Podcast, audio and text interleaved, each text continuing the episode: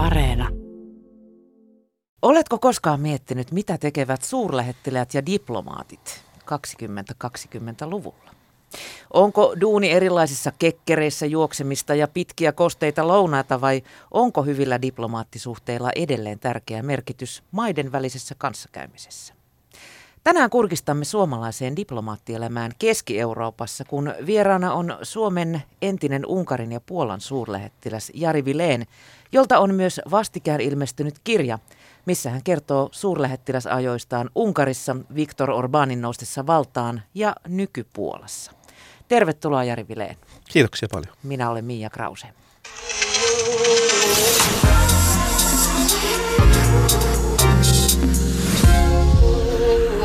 Yle Puhe.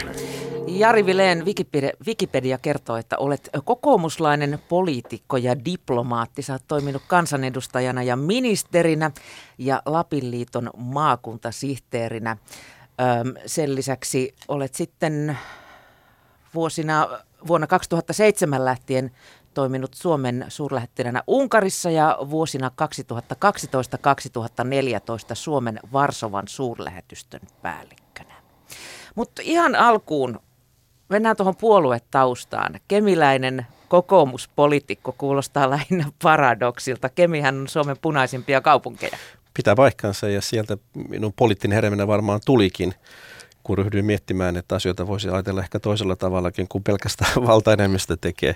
Ja sain siellä aikana niin poliittisen herätyksen Johannes Virolaisen totemuksesta vuonna 1979 vaalien jälkeen, jossa hän totesi, että mitä kokoomus tekee vaalivoitollansa – ja se, se herätti tämmöisen teinipojan siitä, että, että jos kansan tahto on se, että tämä puolue, silloin tietämättä mitään oikeastaan sen taustasta, on kuitenkin noussut suurimmaksi ja kansa on osoittanut sille niin kuin tukensa ja luottamuksensa, miksi se ei sitten voi nousta sitten myös käyttämästä valtaansa. Ja se herätti mun kiinnostuksen politiikkaa ja, ja sen seurauksena, sit taisi olla pari vuotta myöhemmin, täytettyni 16 vuotta, niin, niin kävelin ja löysin kokoomuksen toimiston Kemistä. Semmoinenkin on ollut olemassa. Ja, ja kävelin ovesta sisään ja yllätin siellä olevan Ilkka Kiuru, Kiuru-nimisen nuorisosihteeri, joka oli jalat pöydän lukemassa Uusi Suomi Sanomalehteä.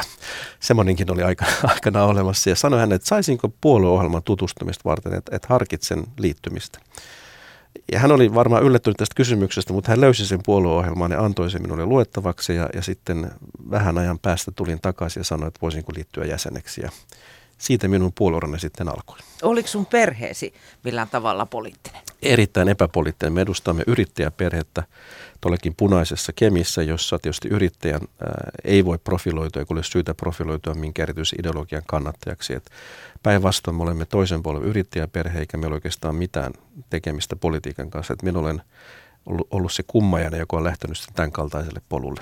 Muut urheilee ja nuoriso ja, ja, ja harrastavat kaikenlaista keppostelua. Joo, veljeni oli, oli keskimatkoja juoksia ja menestyi siinä, siinä kohtuullisen hyvin, mutta sitten hänellekin kävi niin, että aikanaan hän päätyi minun perässäni myös politiikkaan, mutta sitten molemmilla on samanlainen kohtelu. Molemmat olen päätyneet sitten politiikan jälkeen virkamiesuraalle.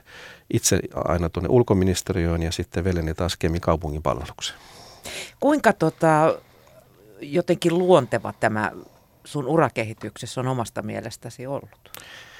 No kansainväliset asiat on kiinnostunut minua aina, ihan, ihan alusta alkaen. Maailmanpolitiikan tapahtumat ja, ja, ja, ja poliittiset kehitykset ja, ja kyky ymmärtää niin kuin politiikan prosesseja, miksi jotkut asiat ovat eh, sellaisia kuin ne ovat, mi- miten ne päätyvät siihen ja, ja mitkä niiden taustalla on olemassa. Miksi tämän päätöksen sisältö on tällainen, kun joskus se tuntuu epäloogiselta ja kummalliselta, mutta mut sitten kun sä alat purkamaan sitä taustaa ja syitä, niin sen, sen jälkeen sitten asiat alkavatkin asettumaan ihan oike, o, toisella tavalla niin kuin omiin, omiin lokeroihinsa. Et, et sinällään kansallinen kiinnostus minulla oli aina ollut olemassa ja oli myös kiinnostunut lähtemään vaihtoon. Myös yliopistovuosina niin olin opiskelemassa myös Trinity Collegeissa Dublinissa. Ja oikeastaan Trinity College olikin se, se käänteen tekevä muutos, koska siellä tutustun ensimmäisen kerran myös kirjayhdistelmään EU, eli Euroopan yhteisö silloin. EUn edeltäjä. Ja, ja muistaakseni Suomessa myös Helsingin Sanomat kävi aikanaan kampanja, että se olisi Eurooppa-liitto suomeksi, mutta päädyimme sitten kuitenkin Euroopan unionin määritteeseen sitten, sitten, sitten yhdessä sitten aikanaan kehityksen tuloksena. Ja, ja tavallaan se kansainvälistyspuoli sitten alkoi minua kiehtomaan myös Lapin liiton maakuntasittenä toimiessa, niin kansainvälistyminen oli yksi osa minun toimenkuvaani. Ja sitten tuolta aikanaan valittu eduskuntaan päädyin myös ulkoiseen valiokuntaan ja, ja myös suuren valiokunta Eurooppa-kysymysten pariin. Ja, ja sitä kautta tavallaan ennen kaikkea Eurooppa ja Euroopan unionin politiikkoon imi minua entistä enemmän mukaansa, mutta myös tietysti ulkopolitiikka ja turvallisuuspolitiikka kaikki ne kysymyksineen ja, ja haasteenne, mitä niihin kuuluu. Millaista se oli siirtyä sitten politiikasta virkamiesuralle? Se oli vaikea ja helppoa, molempia. Siis helppoa siinä, että istuttuun itse pöydän toisella puolella minulla oli hyvin selvä käsitys siitä, että mitä poliitikot tarvitsevat päätöksenteon taustaksi. Know your enemy. ehkä, ehkä näinkin voi sanoa. tai know your, your, your boss äh, tässä tapauksessa. Eli tiesin suunnilleen, mitä tuota, mi, millaista tietoa poliitikko ja ministeri arvostaa, mikä on relevanttia tietoa hänelle, mitä hänen pitää tietää, koska yksi, voi sanoa, perushaaste on se, että poliitikon pitää tietää kaikesta vähän, mutta hänen tarvitsee tietää jokaisesta yksityiskohtaa, mutta hänen täytyy tietää se kokonaisuus. Hänen täytyy ymmärtää neuvottelun mennessänsä, mitkä asiat vaikuttavat mihinkin, koska se vaikuttaa myös siihen, miten hän pystyy argumentoimaan jossakin vaikkapa Suomen kautta keskeisessä kysymyksessä. Eli yksi kaikkein tärkeimmistä asioista, mitä olen, olen terottanut koko ajan, on se, että, että yritä asettua neuvottelussa myös sen vastapuolen asemaan. Yritä asettua siihen, miten hän näkee asian, miten hän hahmottaa sen ja mitkä tekijät vaikuttavat hänen päätöksentekoon. Tätä toivoisi myös ihan, ihan niin kuin somekeskusteluja seurata. Se on ihan totta tänä päivänä varsinkin, koska on niin yksi silmäistä ja yksi suuntaista ajattelua. Että tavallaan omassa argumentaatiossa ja omassa valmistautumisessa on hyvin tärkeää nähdä ja ymmärtää myös, myös vastustajan näkökulma. Ja toinen, mikä minusta on äärimmäisen tärkeää olla, mitä olette nyt erottaa, on myös se, sinun täytyy olla käsitys ja ymmärrys siitä, haluaako se toinen osapuoli ratkaisua, haluaako hän etsiä sitä, sitä sopua tai sitä kompromissia, mikä on olemassa. Martti Ahtisaari, joka, jonka kanssa minulla on ilo työskennellä aiemmin eri, eri muodoissa sekä, sekä kansanedustajana, ministerinä että, että myös, myös diplomaattina, hän sanoi minulle semmoisen kultaisen viisauden, jota olen pitänyt aina mukana. Niin hän sanoi, että, että Jari, hän on ollut valmis sitoutumaan neuvotteluprosesseihin – vain ainoastaan silloin, jos hän on ollut vakuuttunut siitä, että, että nämä kysyjät molemmat haluavat aidosti sen ratkaisun. Ei ole mitään järkeä neuvotella, jos vain toinen osapuoli on valmis kompromisseihin ja toinen osapuoli ei ole sitten halukas etsimään sitä sopua. Eli hyvin ratkaisevaa on juuri se, että, että täytyy ymmärtää myös se tilanne, että ollaan neuvottelutilanteessa, jossa molemmilla on halu se ratkaisun etsimiseen tulla jollain tavoin vastaan. Tulla vastaan ja etsiä se yhteinen pinta, jossa joko molemmat yhtä tyytymättömiä tai molemmat on yhtä tyytyväisiä, mutta, mutta molemmat voi elää sen ratkaisun kanssa. Eli, eli voi sanoa näin, että, että oli helppoa siirtyä poliitikosta diplomaatiksi, kun kykeni arvioimaan ja, ja katsomaan se, mikä on se relevantti tieto, mitä pitää välittää. Se, mikä oli haastava, oli se, että jos poliitikko haluaa olla äänessä, haluaa olla esille ja haluaa olla puheessa ja puhua paljon.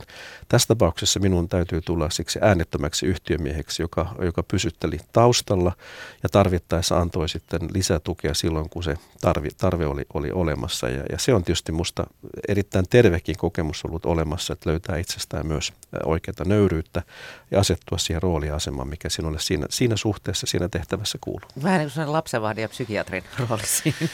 No sanotaanko näin, että, että hyvä sparraaja ja, ja henkilö, joka on valmis kertomaan tarvittaessa myös epämieluttavia totuuksia, koska hyvä diplomaatti, ja me olemme nähneet historiassa, mitä tapahtuu, jos kerrotaan vain niitä totuuksia, mitä päällikkö tai päättäjä haluaa kuulla, vaan, vaan hyvän diplomaatin täytyy uskaltaa myös tuoda esille epämieluttavia asioita ja asioita, jotka välttämättä ei haluta kuulla tai päättäjä ei halua kuulla. Sen takia, että hän on myös välttämättä kuitenkin ymmärtää se, että mitä, muita, mitä ulottuvuuksia voi myös löytyä tästä, tästä asiasta, mikä sillä on olemassa. No, Jari Villeen, sä lähdit siis vuonna 2007, pakkasit, pakkasitte laukkunne ja lähdit Unkariin. Kuinka helppo tämä päätös oli lähteä sinne suurlähettiläksi? Kyllä se loppujen lopuksi oli, oli helppo. Siis, mulla oli edessä eduskuntavaalit, jos olin, olin hyvin vakuuttunut siitä, että olisi aloittanut kolmannen kauden eduskunnassa. Mutta kun tämän kaltainen vaihtoehto tuli esille, joka on hyvin harvinainen suomalaisessa politiikassa ja diplomatiassa. Miksi? Me suomalaisen kulttuurin kuuluu hyvin pitkälle niin kuin yksi portainen eteneminen diplomatiauralle, joka tarkoittaa kansainvälisen valmistautumiskurssin kautta tapahtuvaa pitkää polkua, polkua sitten vuosikymmenen päättyessä suurlähettilästehtävään päätymisen. Maailmalla on monenlaisia muitakin polkuja, jopa naapurimaassamme Ruotsissa on, on paljon tyypillisempää tulla myös politiikasta diplomatiaksi. Ja jossakin maissa siis on päädytty ratkaisuun niin kuin Yhdysvalloissa, jossa jopa 40 prosenttia diplomaateista tai suurlähettilästä erityisesti on, on poliittisen taustan omaan. Ja Suomessa sinällään hassua muuten, Suomessa suurin osa politiikasta diplomatiaan siirtyneitä ovat kantaneet Eurooppa- tai ulkomaankauppaministeriön salkkua. Minä, Pertti Salolainen, Uule Norbakka. Meillä kaikilla on tietyllä tavalla samanlainen tausta sitten ulkoministeriön kautta diplomatian siirtymisessä.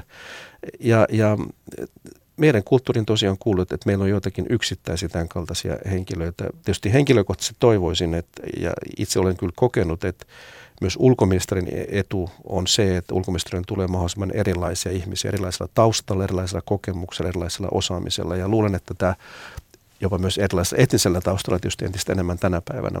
Luulen, että juuri tänä päivänä korostuukin tavallaan juuri se, että UOM täytyy olla kykenevää huomioimaan hyvin erilaiset tarpeet, mitä Suomella on olemassa. voi vaikka ottaa esimerkkinä, että jossakin asemamaassa diplomaati ehkä tärkein tehtävä on, on huolehtia työperäisestä maahanmuutosta.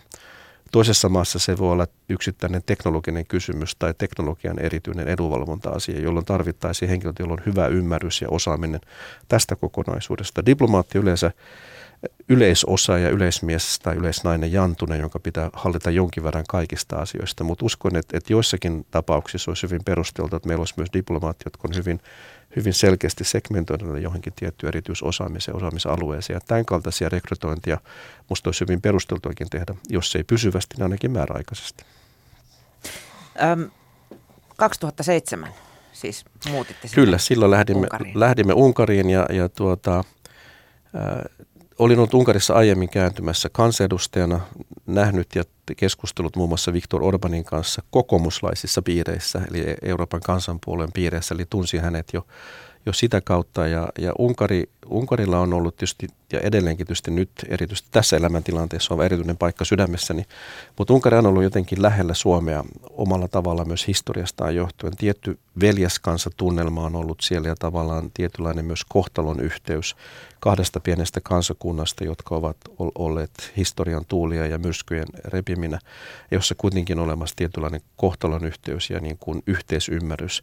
Joten Unkari oli, oli kohtana tietysti aivan valtavan kiinnostava ja kiehtova ja, ja olin hyvin kiitollinen, tämän kaltainen vaihtoehto minulle sitten tarjottiin ulkoministeri Tuomioa ja, ja presidentti Tarja Halosen toimesta, että, että sain, sain tämän mahdollisuuden. Tämähän on ennen kaikkea heidän heidän päätöksensä ja, ja taisinkin sanoa jossakin vaiheessa presidentti Haloselle, että, että heidän riskisijoituksensa sitten. Ku, kuinka hyvin sä tunsit Unkarin? Sanoit, että olit käynyt siellä no, niin kuin poliitikkopiireissä aikaisemmin. En erityisen syvällisesti. Siis minulla oli yhteyksiä unkarilaisiin poliitikkoihin ja toimijoihin myös, myös aiemmassa vaiheessa, mutta, mutta en siten, että voisin sanoa, että minulla olisi ollut automaattinen yhteys sinne, vaan yhteyden rakentaminen ja Unkarin tuntemus alkoi sitten siitä hetkestä, kun tämä päätös tehtiin. Ja minulla olikin etuoikeus siinä, että toisin kuin monessa muussa maassa, Suomessa diplomaat yleensä siirtyy yhdestä tehtävästä suoraan toiseen.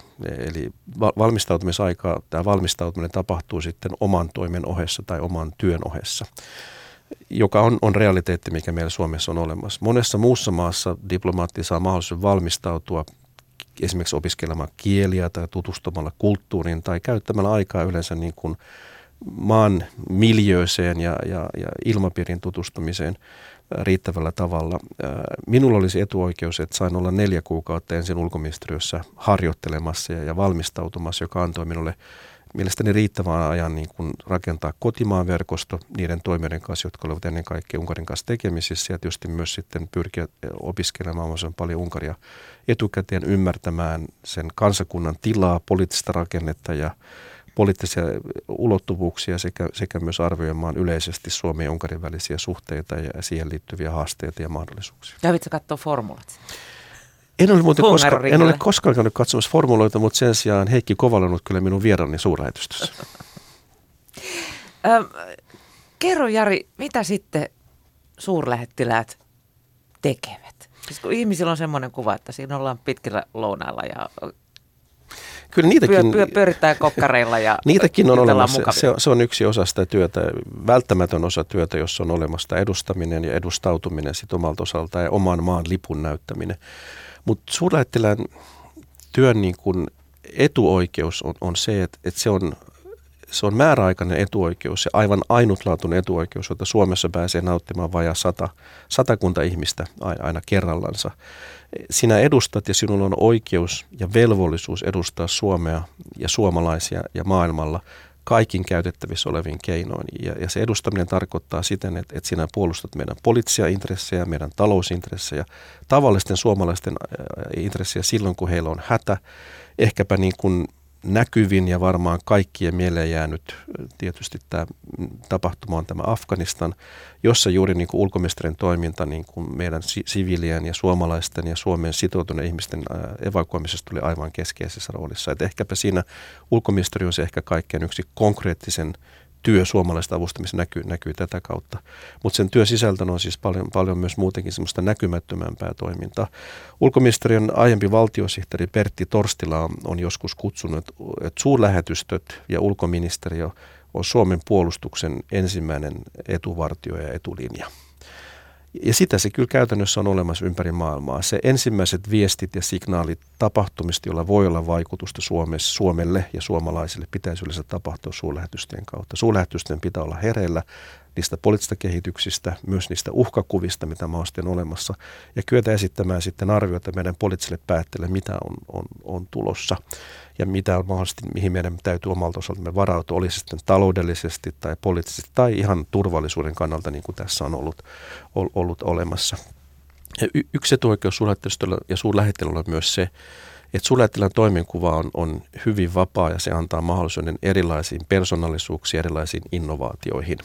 Eli, eli siinä on mahdollisuus laittaa oma persoonallisuus ja osaaminen aivan erityisellä tavalla peliin. Jos olet kilpatanssija, voit käyttää kilpatanssitaitoja tai jos olet hyvä laulaja, niin, niin kannattaa järjestää konsertteja.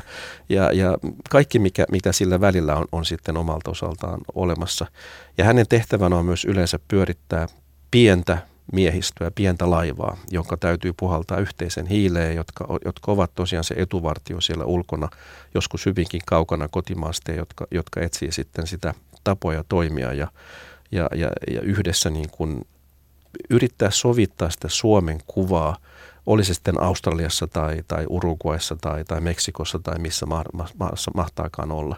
Et minun etuoikeus oli olemassa se, että, että Unkarissa Suomen kuva oli aivan erityisen positiivinen jo historiasta johtuen, mutta kokonaisuudessaan täytyy sanoa, että, että suomalaisen diplomaatin etuoikeus on se, että Suomi on niin hyvä maineinen maa maailmalla. Että meillä on tavallaan, me emme koskaan tavallaan joudu lähtemään takamatkalta liikenteeseen, vaan jonkinlainen positiivinen mielikuva Suomessa on olemassa kaikkialta. Liittyy se sitten, jossakin maissa se on tasa-arvoon, jossakin maissa se on koulutukseen – ja kovin kovin monessa maassa, mikä itse olen kohdannut, se liittyy suomalaisten toimintaan talvisodassa tai toisessa maailmansodassa. Meidän myyttiseen maineeseen sankarikansasta, joka on pyönyt puolustamaan itsenäisyyttään ja itseänsä. Tämä tulee varsinkin esille maissa, jotka itse ovat joutuneet toisen maailmansodan jälkeen miehityksen alaiseksi. Eli Suomen maine maailmalla on hyvä ja sen pohjalta voi rakentaa paljon positiivista asiasisältöä ja itse pyrin tekemään sen niillä ajasti kuin mahdollista ja käyttää myös niin kuin omia omia verkostoja, niin mitä on olemassa. Verkostoituminen onkin yksi sana, vaikka se on niin ehkä kulunutkin sana, mutta suurlähettilän yksi tärkeimmistä tehtävistä on verkostoitua ja diplomaatin tärkein tehtävä on verkostoitua, koska vain sitä kautta hän voi ymmärtää sitä ympäristöä, missä hän toimii. Ja tuossa kirjassani kuvaankin sen, että, että mikä minun yksi, yksi vahvuus oli olemassa, oli, oli ymmärtää kansanedustajien sielun elämää. niin. Ja ta- olet kokemusasiantuntija. Voi sanoa, se on, siinä on tiettyä kokemustausta omalta puoleltani. Ja Unkarissa minun mennessäni se oli lainsäädäntö, jossa kansanedustaja kykeni olemaan, ja hän oli oikeus olla myös oman kaupunkinsa pormestari. Minusta tuli muuten Unkarissa ja Puolassa myös pormestarijärjestelmän vankkumaton tuki, ja pidän sitä äärimmäisen toimivana, hyvänä, transparenttina ja poliittisen vastuullisena tavana toimia ja tehdä paikallista demokratiaa, mutta voidaan puhua siitä jossain myöhemmässä vaiheessa. Mutta et, et Unkarissa tosiaan kansanedustajat voivat olla myös, myös pormestareita. Ja opin hyvin nopeasti sen, että, että pääkaupungissa nämä maakuntien miehet ja naiset olivat yleensä hyvin varovaisia ja he olivat vähän huolissaan, mitä he voivat sanoa, miten he voivat puhua ja mitä on niin kuin sopivaa keskustella ja, ja miten puoluejohto suhtautuu asioihin, joita minä olen heiltä kysymässä ja niin, niin edelleen. Mutta sitten kun menee heidän vieraksensa maakuntaan, heidän omaan kaupunkiinsa, he olivat kuninkaita, he olivat oman kaupunkinsa kuninkaita tai kuningattaria ja, ja kaikki toiminta tapahtui heidän, heidän johdollansa ja, ja he olivat kiistattomia poliittisia johtajia omalla alueellansa. Ja heille oli, oli heidän arvoansa nosti se, että Suomen suurlähettiläs saapuu heidän vieraakseensa, äh, haluaa keskustella kanssa, haluaa keskustella yhteistyömahdollisuuksista siitä, mitä Suomi voi tehdä. Ja, ja näissä tapaamisissa, näissä keskusteluissa, jotka olivat aina erittäin hyvä henkisiä ja, ja miellyttäviä, voin sanoa, että, että minulla oli etukäteistieto monesta ministerivaihdoksesta, minulla on etukäteistieto josta hallituksen tulevista päätöksistä, joka on tulossa. Ja pelkästään keskustelemalla sen ja ymmärtämällä, mikä pieni vihje jostakin henkilövaihdoksesta, mitä se tarkoittaa tulevan politiikan suunnan sisällön mukaisesti, koska tiesin itse, mitä se tarkoittaisi kotimaan politiikassa Suomessa. Mm. Suomella on kaikkiaan noin 90 suurlähetystöä ja, ja konsulaattia ympäri maailmaa. Mutta on, onko siis diplomaatit olemassa ö, kotimaata varten vai sitä kohdemaata varten? Diplomaattia vaihdetaan säädöllisesti asemasta, asemasta toiseen noin neljän vuoden välein, joskus vähän pidemmälläkin. Itselleni tai omalta osaltani Unkarista tuli paljon pidempi komennus sen takia, että meillä oli eräs perhetragedia, joka, joka vaikutti siihen, että tasavallan presidentti Tarja Alonen antoi meille sitten ylimääräisen vuoden olla Unkarissa, josta olen tavattoman kiitollinen hänelle. Ähm, Mutta mut yleensä juuri sen takia, että, että suurlähettiläs ei, ei muovautuisi – asemamaansa edustajaksi Suomeen päin, vaan hän pysyisi juuri Suomen edustajana siinä asemamaassa, on ihan perusteltua, että, että tämän kaltainen rotaatio on olemassa. Ja samoin tänä päivänäkin täytyy sanoa, joissakin maissa myös turvallisuussyistä on perusteltua, että suurlähettiläs ei ole liian pitkään samassa asemamaassa tehtävissä, vaan hän liikkuu tehtävästä toiseen. Ja, ja tämä onkin äärimmäisen tärkeää, eli, eli muistaa se, että sinulla on hyvä ymmärtää sitä asemamaatasi, mutta sinä edustat Suomea ja Suomen intressejä, ja sinun tehtävänä on valvoa Suomen intressejä, oli ne yksilön liittyviä intressejä, hänen turvaansa liittyviä asioita, tai meidän taloudellisia intressejä tai meidän poliittisia intressejä, mikä, mikä on olemassa. Ja, ja sulle tämän tehtävänä on pyrkiä turvaamaan ne kaikin keinoin ja välittää tietoinen kaikkien poliittisille päättäjille siitä vaihtoehdoista, mitä meidän kannattaisi tehdä, mikä meidän, me, meidän positio jossakin yksittäin kysymyksessä kannattaisi olla. Koski se sitten vaikkapa eurojäsenyyttä tai, tai, tai jotakin yksittäistä kysymystä, johon Suomeen pyydetään tukea joko nimityksessä, jonkun, jonkun tuota viraston perustamisessa tai vai vaikka jonkinlaisen määrärahan antamisessa johonkin yksittäiseen tehtävään tai tarkoitukseen. Mm. Sä tuossa mainitsit, että, että, että Suomesta on hirveän hyvä kuva ulkomailla. Mitä sä tarkoitat sillä? O, o, onko se niin kuin, että, että sä sanoit, että ää, että meistä on niin kuin hyvä kuva, niin pidetäänkö meitä jotenkin niin kuin edistyksellinä ja, ja, ja niin kuin fiksuina vai ollaanko me vaarattomia? Harmittomia. Sanoisin näin, että, että suomalaisia pidetään työtelijäinä, rehellisenä kansana, joka on kärsinyt myös historiassa, on selvinnyt näistä koettelemuksistaan ja rakentanut yhteiskunnan, joka, joka on tasa-arvoinen, hyvin koulutettu, jossa on mahdollisuus kaikille rakentaa omaa elämäänsä ja joka pääsääntöisesti – on, on valmis myös auttamaan muita, äh, antamaan apua. Ja jos, jossa niin kuin eläminen, elämisen laatu on korkea ja, ja jossa menestymisen mahdollisuudet on olemassa kaikille heidän sosiaaliasemastaan tai sosiaaliluokastaan riippumatta. Kyllä tämä, niin kuin tämä, vaikka se kuulostaa vähän fraasiselta, fraseologiselta, kyllä se mielikuva kuitenkin on, on se, mikä, mikä tulee. Ja siinä voi sanoa, että Suomi on onnistunut – omassa viestinnässä, jos, jos tämmöistä terminologiaa halu, haluaa sitten käyttää. Et, et ainahan olemassa eh, väri eri sävyjä, on olemassa mustan eri sävyjä, harmaa erilaisia sävyjä ja, ja valkoiserilaisia sävyjä, mutta kokonaisuudessaan ne todellakin Suomen niin kuin mainen niissä päättijän joukossa, jossa, jossa yleensä keskustelua käyt ja myös ihan niin kuin tavallisten kansalaisten joukossa on, on yleensä, yleensä erityisen hyvin. Vähän riippuen siitä, että, että joskus mua on yllättänyt se, kuinka hyvin suomalaista hevirokkia tunnetaan mm. maailmalla, jota itse en tunne laisinkaan niin hyvin, mutta suomalaiset hevirokkarit on taas tunnettu. Tai kyllähän meidän formula kuskit on ihan käsittämättömän tunnettuja maailmalla. Ja sitten mikä me, meidän Suomessa on, ja tämä on asia, mikä varsinkin Keski-Euroopassa törmää usein, se, mikä on, on kiinnostavaa, että, joskus keskustelu ulkomaisten kanssa, he tuntevat Suomen historian paremmin kuin moni suomalainen. Ja tämä on yksi asia, joka, jota mä olen myös pyrkinyt monesti myös omissa raporteissani tuomaan esille sen, että jotta sä voit ymmärtää Unkaria tai Puolaa, Ranskaa tai Saksaa, sinun täytyy ymmärtää historiaa. Sinun täytyy ymmärtää se historian konnotaatio, sinun täytyy ymmärtää, mitä se historian kehitys on, on tullut. Kerro vaikka, vaikka yhden esimerkin. Suomalaiset poliitikot haluaa käyttää tai käyttää usein ähm, tämmöistä liturgiaa kertoessaan, että, että me selvisimme talvisodasta, me tarvitsemme talvisodan henkeä. Suomen täytyy toimia niin kuin talvisodassa yhtenäisesti niin edelleen. Talvisota tavallaan on se myyttinen vertauskohta siinä, mi- mihin täytyy tukeutua vaikeissa hetkissä. Unkarissa, Unkarissa tämä vastaava lause on, ää, meille kävi paljon pahemmin Mohacissa. Mohac oli taistelu, jossa Unkari hävisi turkkilaisille tai ottomanille 1526. Eli Unkarin minäkuva rakentaminen alkaa pikkusen kauempaa, pikkasen kauempaa kuin Suomessa.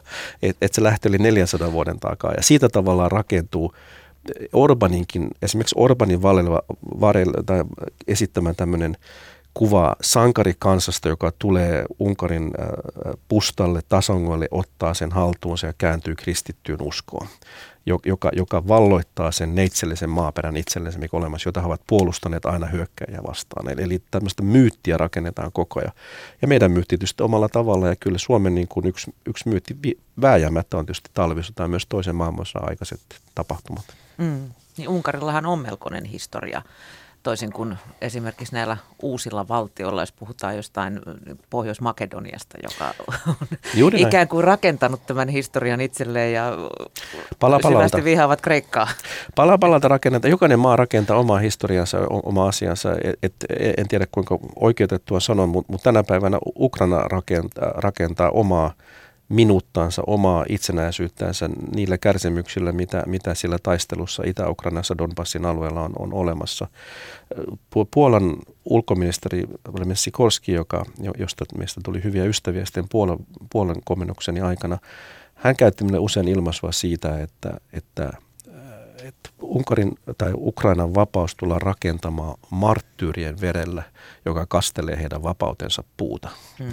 Tämä on tietynlainen viittaus Yhdysvaltain, Yhdysvaltain historiassa olemaan määritelmää, mutta mut hänellä siis oli hyvin perusteltu väittämä sillä, että, että et, et hänen argumenttinsa mukaan Venäjä ei voi ymmärtää sitä, että, että se mitä tapahtuu Itä-Ukrainassa rakentaa kuitenkin ukrainaista identiteettiä ja itsenäis-Ukrainan identiteettiä niiden kärsimysten kautta, mitä ihmiset siellä kokevat ja mikä koskettaa sitä kansakuntaa. Eli, eli hyvin, hyvin usein tämä identiteetti rakentuu tämmöisten tragedioiden kautta ja, ja siihen liittyvien vaiheiden kautta. Ja, ja tämä on, on yksi näistä historian, historian totuuksista, mikä me, meillä, on, meillä on olemassa, joka täytyy, täytyy kohdata. Tai Puolassa, Puolan osalta – Puolalla on myös valtavan pitkä historia, joka liittyy osittain tietysti myös Suomeenkin ja osittain myös omaan perhehistoriaan, joka sekin on tässä kirjassa kyllä, kyllä kerrottu sitten. Mutta et, et, alkaen tietysti sitten Juhanasta ja, ja, ja Juhanan puolalaista puolisosta, jos, jos näin sanotaan. Mutta myös tänä päivänä niin kuin Puolan identiteetti rakentuu valtavasti kahteen pilariin. Toinen on toisen maailmansodan kärsimykset ja siihen liittyy tietysti osittain myös holokausti ja sitten tietysti neuvoston tekemään miehitykseen. Eli, eli toinen maailmansota on se, mikä on, on niin kuin Puolassa ehkä eniten vaikuttava tekijä. Et, et, et Varsova, joka on äärimmäisen dynaaminen kaupunki. Varsova, se on ihana kaupunki. Varsovaiset ihmiset ovat äärimmäisen miellyttäviä ja niin kuin heillä on, heillä on tekemisen tahto, eteenpäin menemisen tahto. He haluaa rakentaa parempaa yhteiskuntaa, elämää itsellensä ja, ja lapsillensa, jota heillä on olemassa.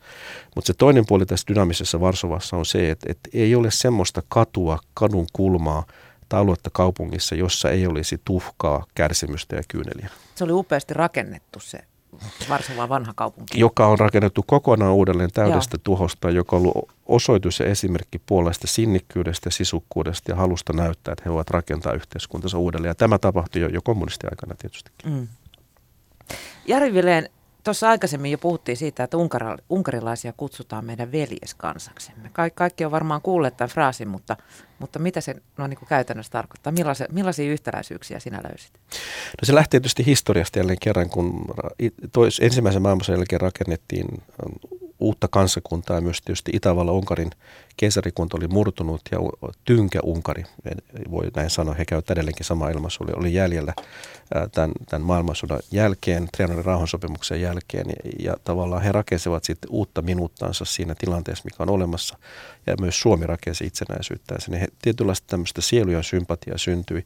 Ja tähän liittyy myös, myös niin kuin etnografinen tutkimus ja käsitys siitä, että, että mitkä on meidän yhteiset tekijät, finnoukristiset kielet, kieliyhteys, joka on ollut hyvin voimakas, kirkkojen yhteys muuten. Luterilainen kirkko, Unkarin luterilainen kirkko edelleenkin yritetään tiivissä yhteistyössä Suomen luterilaisen kirkon kanssa. Jossakin vaiheessa muistan, että jopa neljännes Unkarin luterilaisen kirkon papeista olisi koulutettu joko kokonaan tai ainakin osittain Suomessa. Minun oma tai meidän vaimoni ja minun vihkipappini oli unkarainen luterilainen pappi, joka puhui sekä suomea että, että unkaria. Että ehkä myös kertoo henkilöstötasolla, että tämä on, on, on jatkunut näin pitkään. Eli, eli meillä oli tavallaan yhteys, syntyi tätä kautta ja sitä pidettiin yllä ennen kaikkea 30-luvulla. Urho Kekkonenkin oli muun muassa henkilö, joka vieraili nuorena poliitikkona, nuorena kansanedustajana myös Unkarissa näissä, näissä unkarilaisissa Suomi-Ukrainan tilaisuuksissa, jossa myös virolaiset veljeskansat olivat omalta osaltaan mukana. Sitten tämä yhteistyössä on hyvin erilaisia sävyjä ja, ja muita sävyjä. Jos menee vähän niin kuin myöhempään historiaan, tietysti on, on kiinnostavaa se, että tietysti toisessa maailmansodassa me, meillä, oli, meillä oli myös molemmilla pyrkimys irtaantua aikanaan sodasta. Toinen onnistui paremmin kuin toinen. Suomi säilytti itsenäisyytensä, Unkarin puolestaan joutui neuvostoliiton miehitysvallan alle alle melkein 50 vuodeksi. Ja, ja tavallaan sen jälkeen lähtenyt uudelleen liittoutumaan kysymys yhteisestä EU-jäsenyydestä, yhteisestä EU-taustasta ja, ja halusta toimia osana unionia on ollut, ollut kaikki tässä, tässä taustalla sitten. Eli, eli tavallaan historian kautta tuleva yhteys ja, ja myös mahdollisuus tähän yhteistyöhön. Ja poliittisesti kol, kylmän sodan aikana Unkari oli, oli se kansa, joka, jota kutsuttiin tietysti iloisimmaksi parakiksi mm. ja siinä, siinä kommunistijärjestelmässä, jolla oli tiettyjä ovia auki myös länteen. Ja Suomi oli tavallaan myös tietyllä tavalla ikkuna heille länteen ja Suomen kautta tapahtuva vaikuttaminen. Ja vastavuoroisesti Suomen ajatus oli pyrkiä katsomaan Unkarin kautta myös, mitä siellä neuvostoblogissa omalta osaltaan tapahtuu. Minun kirjassani ei käydä näin syvästi tätä historiaa lävitse. Siitä tullaan ehkä lukemaan joskus valtiosteri Pertti Torstilan kirjasta, joka, joka myös palveli aikanaan suurlähettilänä Unkarissa. Mutta mut esimerkiksi meidän suurlähetystö siellä on rakennettu kylmäsodan aikana siinä tilanteessa, jossa arvioitiin, että et sekä meidän sotilastiedustelumme, et, että myös suurlähetystönä olisi rakennettu niin kuin laajempaa seurantaa varten ja tarkoitusta varten, jolla, jolloin Unkarin kautta olisi voinut katsoa vähän syvemmälle ja vähän pidemmällekin.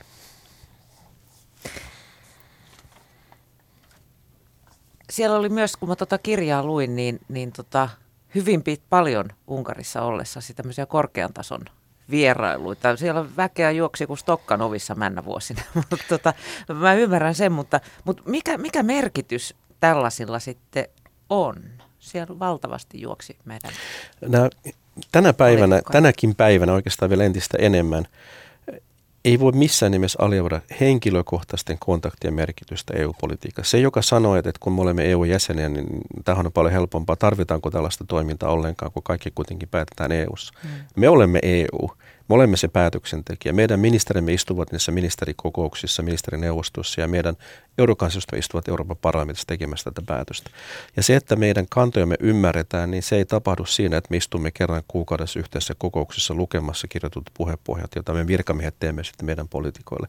Vaan se, se yhteys syntyy ennen kaikkea siitä, että me ymmärrämme sen toisen näkökulman, että meillä on jonkinlainen henkilökohtainen kontakti ja käsitys, mitä tapahtuu. Ja yksi, mitä oma tavoitteeni oli olemassa se, kun tulin Unkariin, niin muutoksen tuulit olivat alkaneet jo puhaltamaan. Oli täysin selvää, että, että jonkinlainen poliittinen muutos on, on tapahtumassa. Kuinka voimakas ja kuinka raju se tuli olemaan, ei vielä silloin ensimmäisen vuoden aikana ollut selvänä, mutta se tuli hyvin nopeasti selvenemään, että Unkari on menossa kohti muutosta. Ja oma toiveeni oli se, että, että halusin saada myös poliitikkoja seurakseni, avukseni saamaan näitä lisätietoja, koska poliitikko puhuu poliitikolle toisella tavalla kuin diplomaatille. Ja oli hyvin tärkeää, että suomalaiset poliitikot kävivät tapaamassa omia kollegoita, jotka olivat joko ministerikollegoita samasta neuvostoista tai jopa samaan puolueryhmän kuuluvia, kuuluvia jäseniä, mikä on, on, olemassa. Ja tämä henkilökohtaisen kontaktien rakentaminen on äärimmäisen tärkeää, koska se, se on sitten lisäetu ja lisäarvo, joka tulee näkymään kaikessa päätöksenteossa. Silloin kun meillä on äärettömän tärkeitä kansallisia kysymyksiä. On ihan toista soittaa ystävälle, sanoa, että nyt yritä ymmärtää minua. Tämä on äärimmäisen tärkeä asia Suomelle, tämä on tärkeä minulle, tämä on tärkeä meille. Toivon, että voit olla tukenani tässä ja, ja totta kai autan sinua omalta osaltani. Eli tämä henkilökohtaisen diplomian vaikuttaminen tänä päivänä on, on, on aivan keskeisessä roolissa. Ja, ja kun voidaan sanoa, ideologinen politiikka vähenee tänä päivänä koko ajan – ja minä-politiikka tulee tilalle, eli henkilökohtaisten vaikuttamisen verkosto ja tavallaan henkilökohtaisten arvojen esille tuominen, tämä minä-politikointi, niin tässä suhteessa vielä entistä enemmän on tärkeää se, että, että nämä, nämä minät ja personat kykenevät kohtaamaan tasaveroisesti ja löytämään näitä yhteisiä intressejä, mitä on olemassa. Et jos, jos mainitsen ihan muutaman, niin esimerkiksi ministeri Sirkka-Liisa Anttila on minun mielestäni tehnyt aivan erinomaista työtä oman ministeriaikana siinä, että hän aktiivisesti haki koko ajan henkilökohtaisia kontakteja keskeisiin kollegoissa, mitä hän katsoi arvokkaaksi ja tärkeäksi. Hän katsoi myös Unkari yhdeksi sen kaltaiseksi kohteeksi, jossa hän vieraili jopa usein mielellään. Ja totta kai sitten itse myös, myös komission ja, ja vastaavan komissaarin kannalta. Sirkka oli niitä ministereitä, jotka, jotka niin kuin aina ymmärsivät, kuulivat tarpeen ja toiveen ja, ja tulivat tekemään omalta osaltaan omalta parhaansa. Ja toinen henkilö, jota, jota minusta oli äärimmäisen arvokasta, jos vain mainitsen pari, Ähm, Eero Heinäluoma tuli vieraakseni äh, eri rooleissa käymään, käymään Unkarissa ja hän, hänellä oli täysi äh, aksessi, äh, sisäänpääsy Unkarin sosialistipääministeri äh, Jurjanille veljespuolueen puolueen puheenjohtajan edustajana. Ja he kävivät keskustelut osittain yhdessä minun kanssani ja osittain myös kahden kesken, koska myös tämä kahdenkeskinen kanssakäyminen on äärimmäisen tärkeä, jossa he puhuvat toisillensa ilman mitään kirjureja, jossa he puhuvat, avavat sydäntä, jos voitaisiin näin sanoa. Ja, ja tämän, yksi näistä vieroista oli sellainen, jolloin, jolloin Eero Heinoloma sanoi minulle, että, että Jari, nyt hänellä on sama tunne Unkarissa, kun hän oli vuonna 1989 juuri ennen muurin murtumista. Jotakin tulee tapahtumaan pian ja se tulee muuttamaan tämän yhteiskunnan rakenteet kokonaan. Vuoden kuluttua siitä Viktor Orban sai kaksi kolmasosa parlamenttienemmistöä.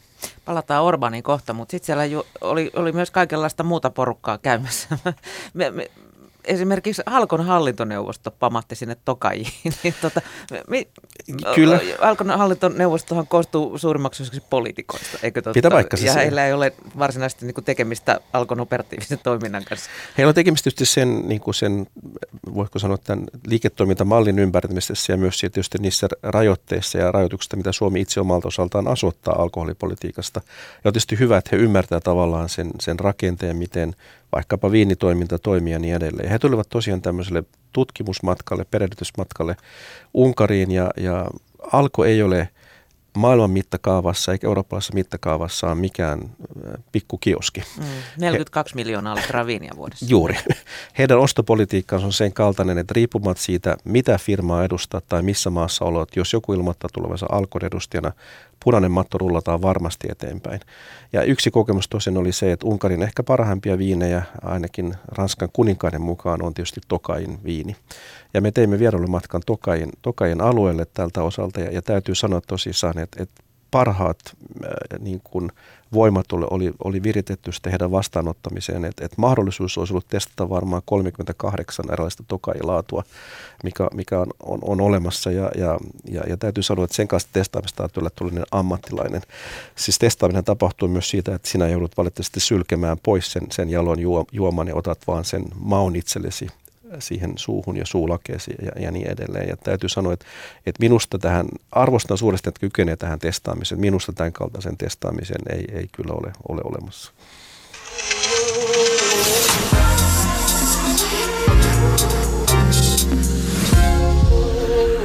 Yle Puhe.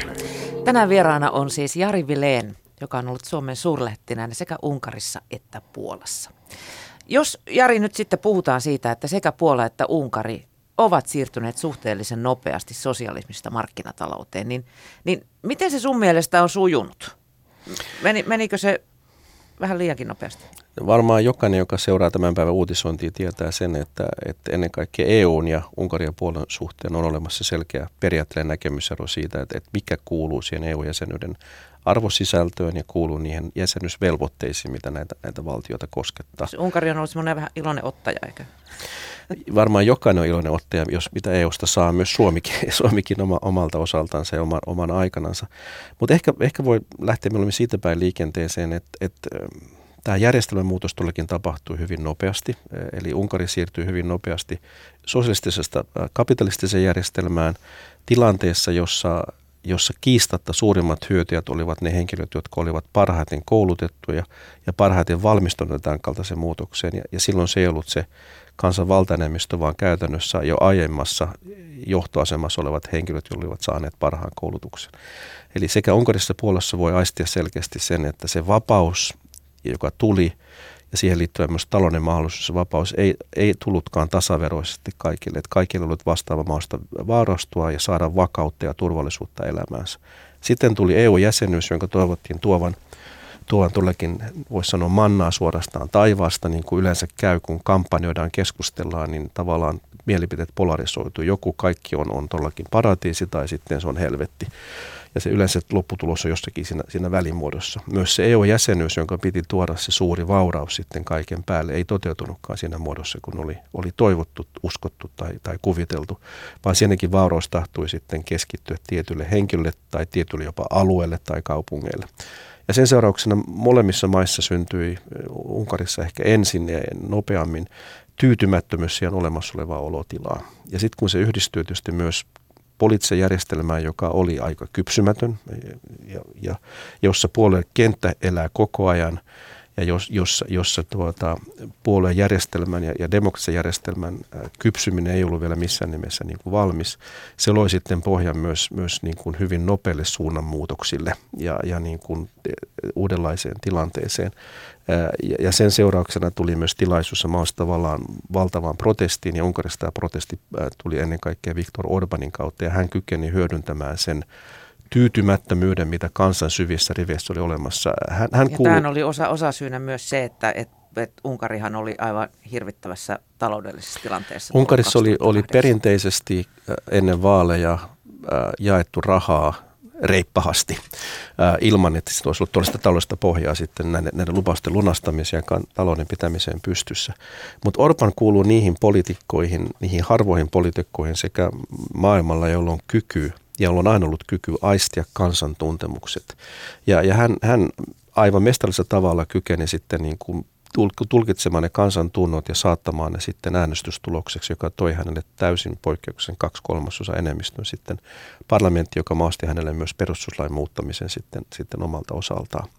Ja, ja ja täs, tämän jälkeen hyvin nopeassa ajassa Unkarin poliittisen järjestelmän perusteet, mikä siellä oli olemassa, kyettiin muuttamaan niin kuin täysin toisenlaiseksi. Mukaan lukien se, että Unkarin perustuslaki on muutettu usean otteeseen viimeisten vuosien tai viimeisen vuosikymmenen Eikö aikana. nykyään me ihan niin kuin säädöstä, että voi niin kuin tehdä säädöksiä? Edelleenkin kaksi kolmas enemmistöllä, mutta jo, jos yksi puolue pitää sen kaksi kolmas enemmistöä, hän kykenee tekemään myös aina perustuslailliset lailliset muutokset. Ja, ja Unkarissahan on, ollaan lähestymässä jälleen kerran vaaleja ja, ja Unkarin poliittinen järjestelmä on tässä kymmenessä vuodessa, mitä nyt tuossa kirjani tavallaan kattaa ja mistä se päättyy ja missä nyt ollaan olemassa Unkarin poliittinen järjestelmä on muuttunut siten, että Unkari lähestyy nyt ensimmäistä kertaa vaaleja, jossa on olemassa Orban ja koko muu oppositio. Eli tavallaan tilanne on polarisoitunut niin, että vaihtoehtona on vain joko Orban tai, tai sitten oppositio, ja joka tietysti kertoo ehkä, ehkä sitten sen, sen kahtiajon syvyydestä, mikä siellä myös on ollut olemassa. Puolassa tilanne on hieman, hieman toisenlainen. Puolassa myös ennen kaikkea kansan syvissä riveissä, ennen kaikkea maaseudulla, eli voimakkaasti tyytymättömyys. Et Puolassa voisi sanoa ehkä näin, että Vaaros oli keskittynyt kaupunkeihin ja taajamiin, joka eli sykki su- kovaa, niin kuin esimerkiksi Varsona, niin kuin tässä todettiin aiemmassa keskustelussa, ja jossa hyvin koulutut ihmiset kykenevät hyödyntämään ja, ja hyötymään niistä mahdollisuuksista, mikä heillä oli avautunut. Mutta Puolan maaseutu eli syvästi vielä entisessä olosuhteissa ja, ja kamppaili sen toimeentulonsa kanssa. Olen itsekin verralla useasti Puolan maaseudulla muun muassa meidän maatalousministeriömme kanssa keskustelemassa suoraan heidän kanssa, miten he elävät, miten he pärjäävät, miten taloudellisesti tullaan toimimaan niin edelleen. Et myös Puolassa oli, oli kytemässä tietynlainen muutos ja tyytymättömyys siihen, mikä tilanne oli olemassa. Ja sielläkin sitten se johti sitten poliittisen suunnanmuutoksen omalta osaltaan.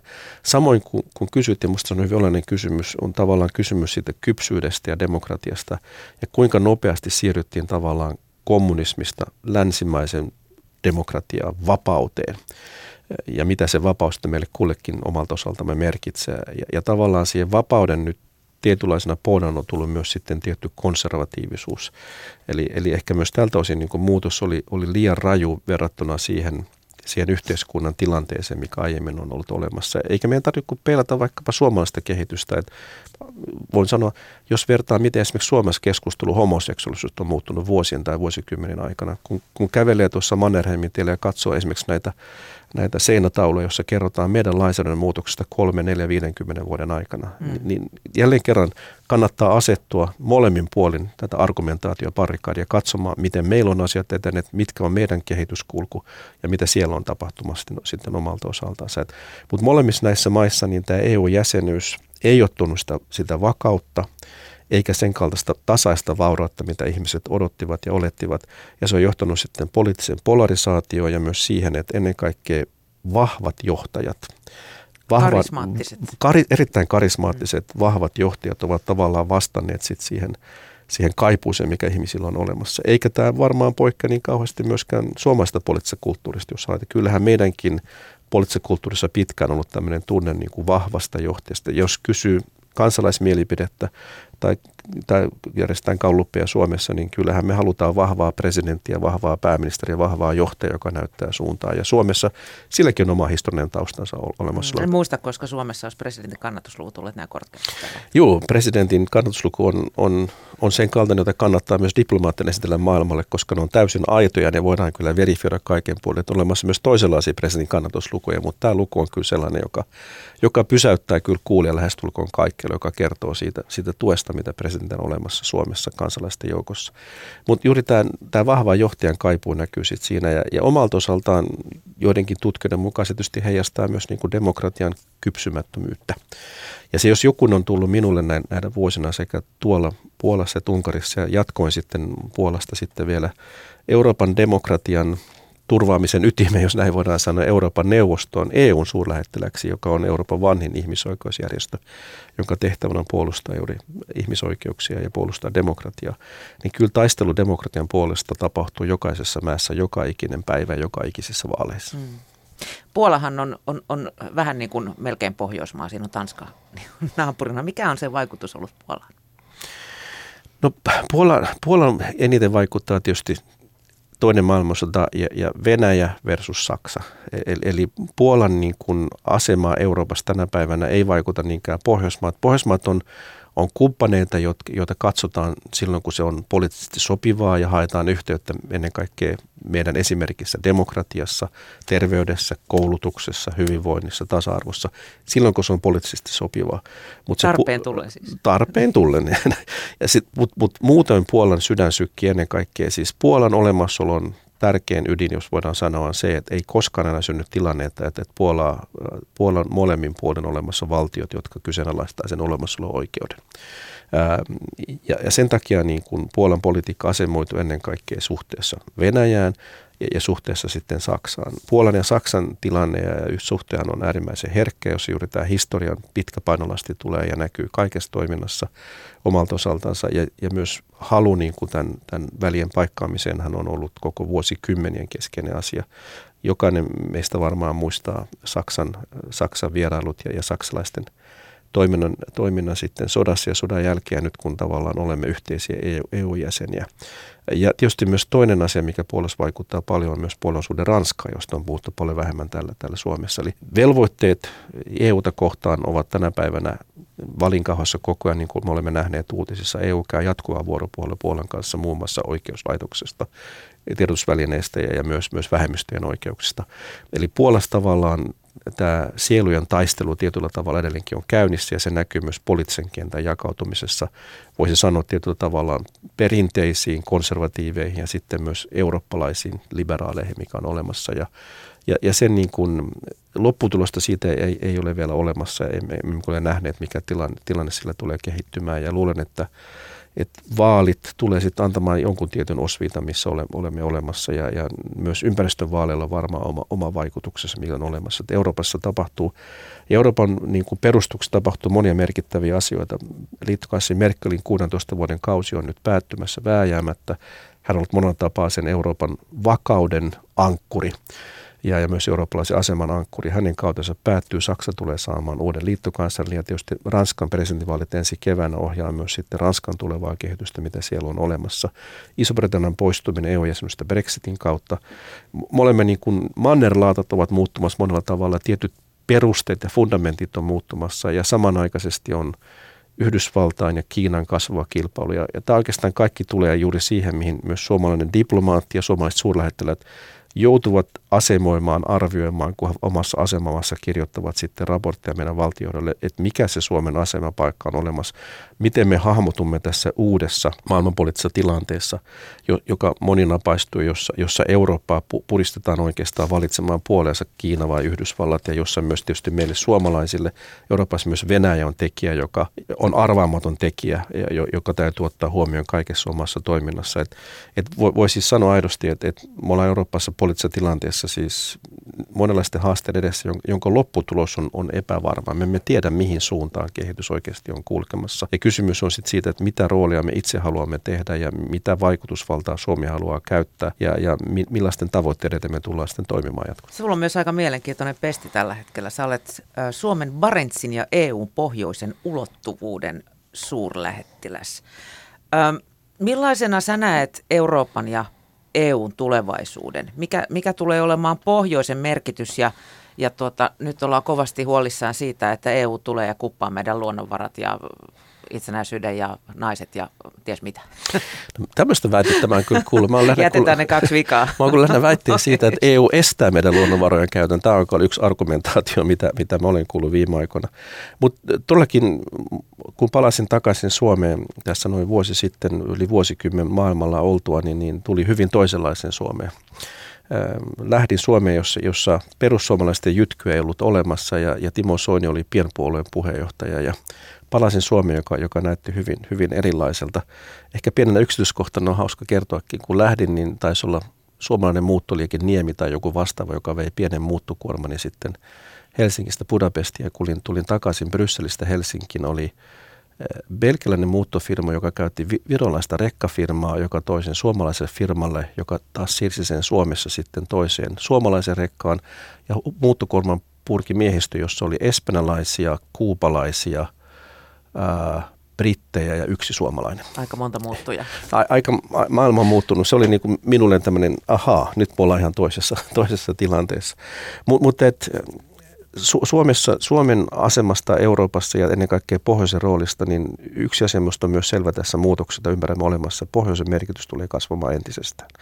Se johtuu ilmastonmuutoksesta, joka tulee tekemään pohjoisen entistä houkuttelemaksi alueeksi sekä investoinneille että myös, myös liikenteelle, logistiselle liikenteelle ja kaikkeen meriliikenteelle. Se johtuu myös siitä, että, että Kiinan, Kiina asemoi itsensä entistä selkeämmin globaalina toimijana ja Kiinan kiinnostus ulottuu aina myös arktiselle alueelle. Toistaiseksi on ennen kaikkea kauppa ja tieteen liittyen. Se liittyy myös siihen, että, että Venäjä on, on selkeästi asemoimassa itseään entistä vahvemmin uudelleen arktiselle alueella. Se varustautuu siellä ja se hakee tietynlaista omaa, omaa dominanssia. Myös senkin takia, että, että, että tulevina vuosikymmenen Venäjän jäljellä olevat kaasu, öljyvarat ovat vain ainoastaan siellä pohjoisilla alueilla. Muut varat ovat käytännössä käytetty loppuun jo. Eli, eli käytännössä se vaaroiden peruste, mitä Venäjällä on olemassa, tullaan etsimään juuri sieltä pohjoisilta arktisilta alueilta. Ja siihen liittyy tietysti kokonaisuudessaan myös, miten Eurooppa suhtautuu ja myös Yhdysvaltain kasvava kiinnostus pohjoisia alueita kohtaan. Siihen liittyy turvallisuus, talous ja myös ilmasto ja ympäristö. Ja Yhdysvaltain tietysti kasvava kiinnostus myös ilmastonmuutokseen, joka on kaiken puolin positiivinen asia ja jossa olemme tietysti täysin samaa mieltä. Miten nämä kaikki asemoidaan ja miten me tullaan hakemaan tämä oma, oma toimintamme.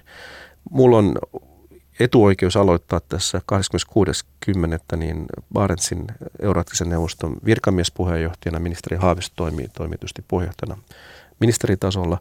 Ja tässä yhteistyössä ja tässä puheenjohtajuudessa me teemme käytännön tason yhteistyötä Suomen, Ruotsin, Norjan ja, ja ennen kaikkea Venäjän kanssa, mutta samassa pöydässä istuvat myös Islanti, Tanska ja Euroopan unioni. Ja, ja me pyrimme siis hyvin, hyvin konkreettisen toimintaan, jossa me pyrimme torjumaan niitä kyttyrälohia, me pyrimme estämään villilupina ja kurttoruusuja sinunkin puutarhassasi, niin niitä ei tarvittaisi sillä laisinkaan. Ja pyritään myös auttamaan ilmastonmuutos vasta toimintaa muun muassa sähköautolla kannustamalla. Eli meidän Suomen puhetus tulemaan hyvin käytännönläheistä jokaisen meihin koskettavaa toimintaa. Ja mikä siinä on merkittävää on se, että se puheenjohtajuus ja se euroarktinen neuvosto Barentsilla on niitä harvoja työvälineitä, mitä meillä tänä päivänä olemassa, missä EU ja Venäjä istuvat samassa pöydässä. Puhuvat samaa kieltä ja tekevät yhteistyötä.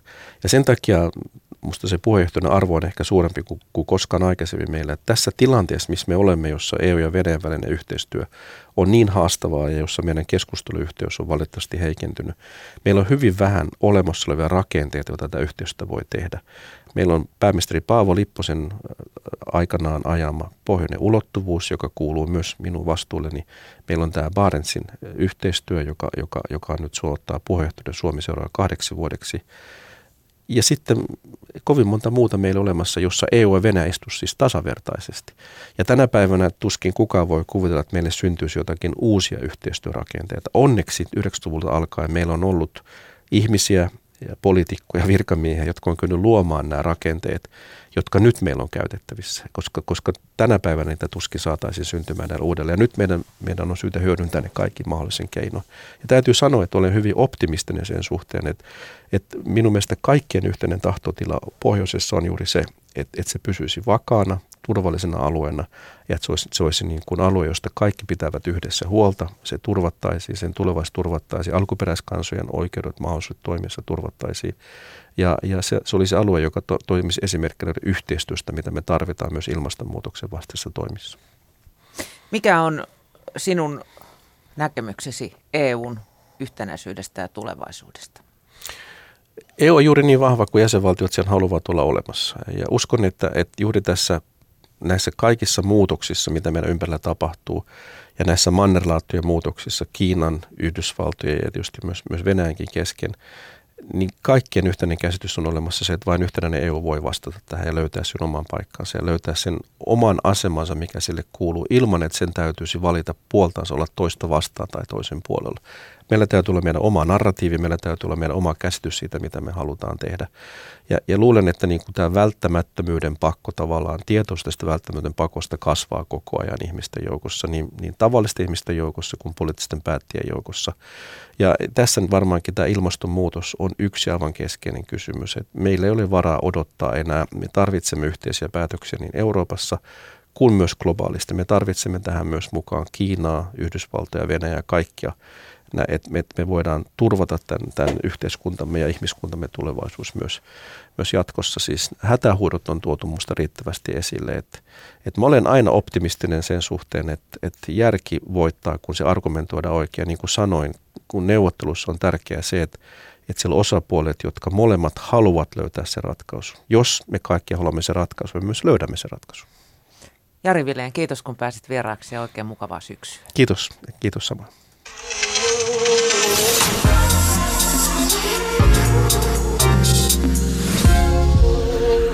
Yle Puhe.